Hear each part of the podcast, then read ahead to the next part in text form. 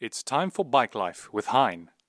Hello, my name is Hein, and on Bike Life today, I'd like to discuss a very important subject uh, that I've seen develop over the last couple of years. Um, and, and these are beginner mistakes. Mistakes folks make, young ones make, or doesn't matter necessarily, you could be 40 years old and start learning to ride a bike.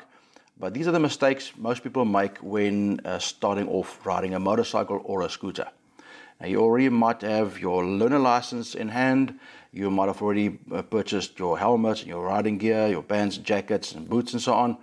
Uh, if that, I've, I've seen so many people where they are um, told by friends, and, and sometimes I doubt if that's really a friend.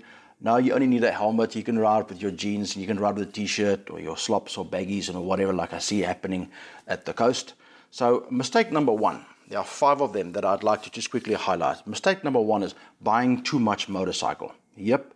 Uh, sure, you could be uh, 18, for instance. Let's take it from 18 and up because between 16 and 17, those two age, age groups, you can only legally ride up to a 1 to 5 cc motorcycle or scooter.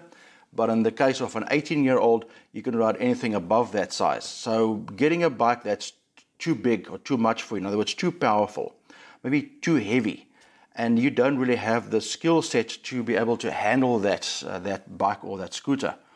That is too much because if the bike is too fast for you, uh, do you think you can keep up in your thought pattern as far as um, anticipating potential hazards and dangers on the road, traffic conditions, pedestrian decisions, and so on? Can you keep up with that or keep ahead of that? Uh, probably not because you haven't been trained. And if you're a young person that used to sit on, in the passenger seat of your parents' car on a mobile phone, how much traffic savvy do you really have? Um, so buying too much motorcycle is a problem. And then also the weight of the bike. It could be a little bit too heavy for you.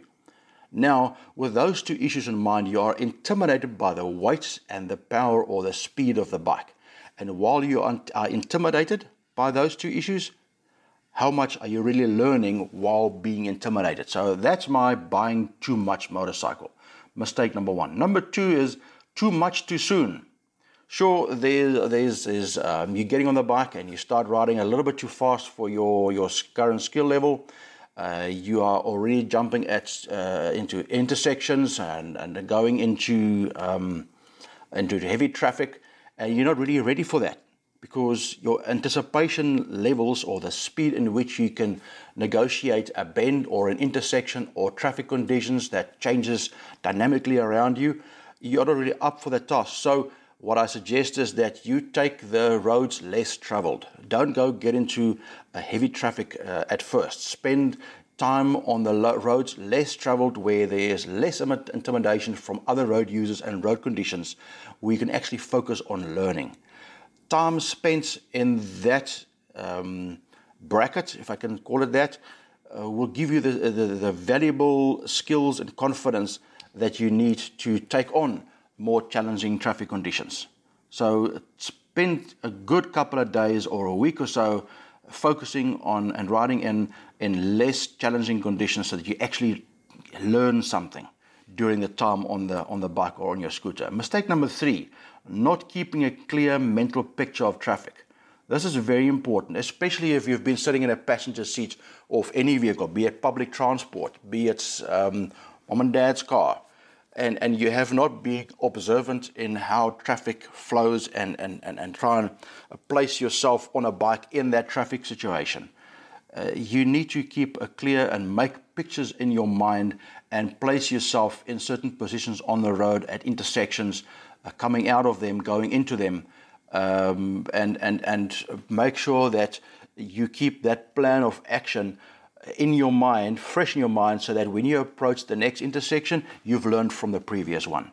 It's really important. And also, when you approach stops, um, and not keeping a picture. Let's say you've you've you've been traveling with or along a, f- a few other cars, or you've just overtaken a, one or two cars, and when you approach a stop sign or a traffic light where you have to stop, or change direction and you can't remember how many cars do you have behind you or next to you.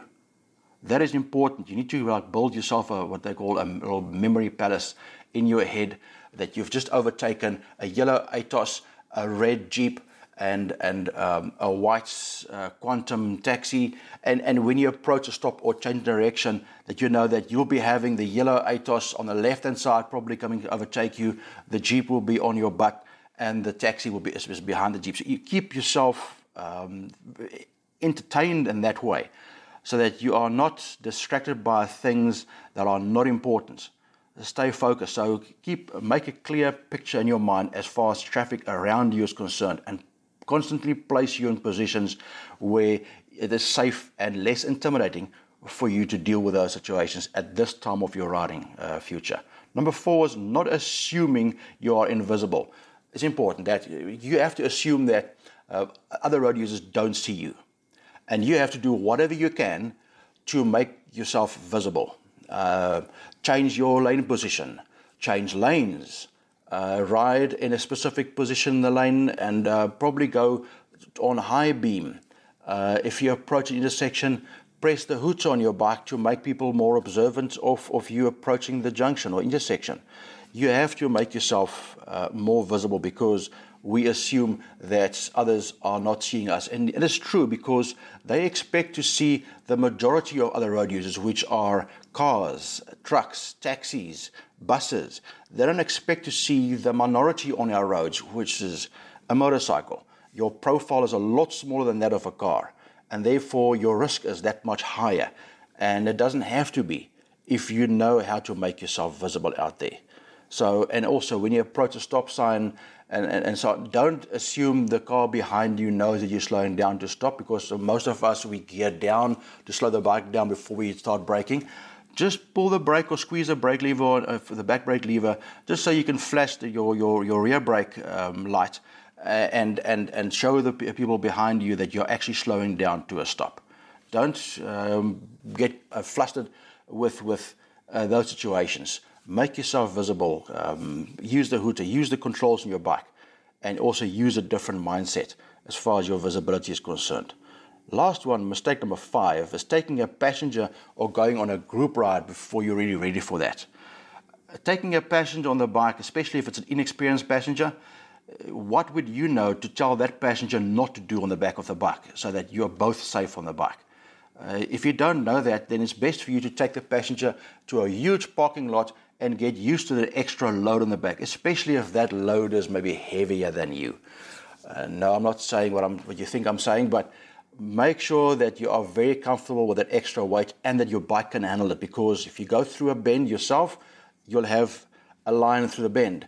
If you take a passenger with you, this extra load, that line will differ. It'll probably go further to the outside towards oncoming traffic or off the road if it's a right hander. So keep in mind that what you're doing with a passenger, you're adding extra weight. In other words, you have to start braking sooner. You have to brake harder. You have to anticipate your bends and your corners a different way. And you also have to school the passenger what not to do, like swinging arms and pointing out with the hands and, and lean with you and don't lean in the opposite direction as what you're leaning through a bend. Make sure that group rides also very intimidating because peer pressure, like I mentioned earlier, uh, in a different, different uh, talk that peer pressure can kill you. It is a serious thing. So take your time. You don't have to go uh, keep up with that speed uh, that the others are doing in the group. And I would say definitely stay out of a group for the first three to six months of your riding. I'd even say above six months if you're starting off riding. You have to learn yourself. You have to learn your bike. And you also have to learn what other road, road users are doing and conditions are allowing you to do take your time as a beginner or a person starting off to ride. No matter what your age is, no matter what you are, a male or female, it doesn't matter. The mind works the same in these aspects.